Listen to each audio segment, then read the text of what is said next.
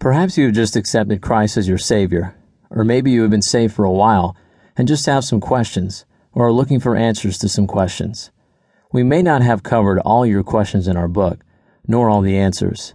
It is only our intention to help you go further in your journey. In 1964, a rock and roll band, The Animals, recorded a narrative song that would be a number one hit and become a cult classic, The House of the Rising Sun. In the song, the soloist speaks of life wasted in sin and misery. As he pleads with mothers to not let their children go down to the house of the rising sun, he points out many a poor boy has lost his life there, and he sadly admits, I'm one.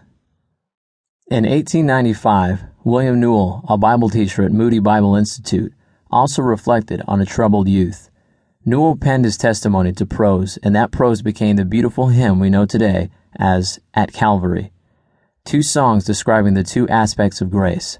Without understanding the first song and accepting we are indeed one wasted in sin and misery, we cannot appreciate the beauty of the hope in the second song.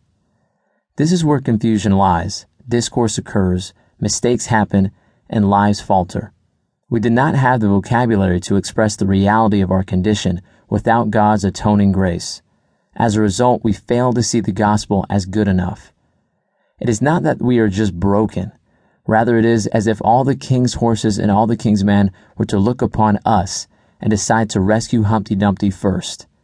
If we look upon our good deeds, those works we think we do so well, through the eyes of God, after all, His opinion is what matters, right? We would surely rather handle a live skunk. We are not okay. In fact, we are in need of a desperate heart transplant.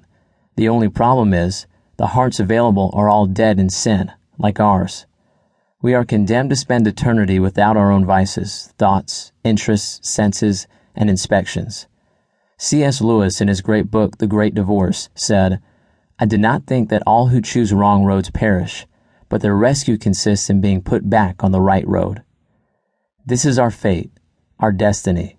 Because one of us screwed up, the rest are forever tied to the railroad tracks of condemnation with the train of eternity just seconds away. Not to mention we are hopeless and absolutely powerless to do anything to rescue ourselves. No, we are indeed in desperate need of a rescue, of a Savior. Hell is indeed real. It is a place of torment and separation from our Creator. We wander with unquenchable thirst, completely lost in our own devices. Unless mercy is given, pardon is multiplied, and grace is free, we will be forever lost. Dante, in his Inferno, pens the following quotes to describe hell Through me you go into a city of weeping. Through me you go into eternal pain. Through me you go amongst the lost people. And, Ye who enter, abandon all hope. Jesus, the perfect God man, had a vision as he prayed in the Garden of Gethsemane. He saw what we humans face on our own Without Jesus' perfect sacrifice, our self formed destiny leads straight to the wrath of God, and that scene shook him to the core. For the first time, he knew fear. He knew emotional torment to such a degree his sweat became like drops of blood. The sin that exists in all of us demanded that because of God's justice, we suffer hell.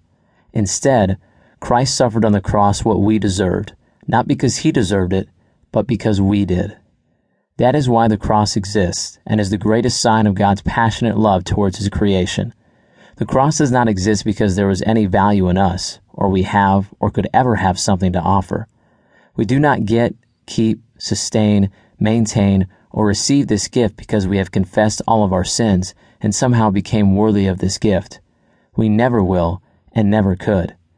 The psalmist said in Psalm 130, verse 3, If you, O Lord, should mark iniquities, Lord, who could stand? ESV. The writer of the psalm realizes he also could never atone for his sins. God's great love, and only his love for us, creates the way to Jesus and redeems us from deserved punishment.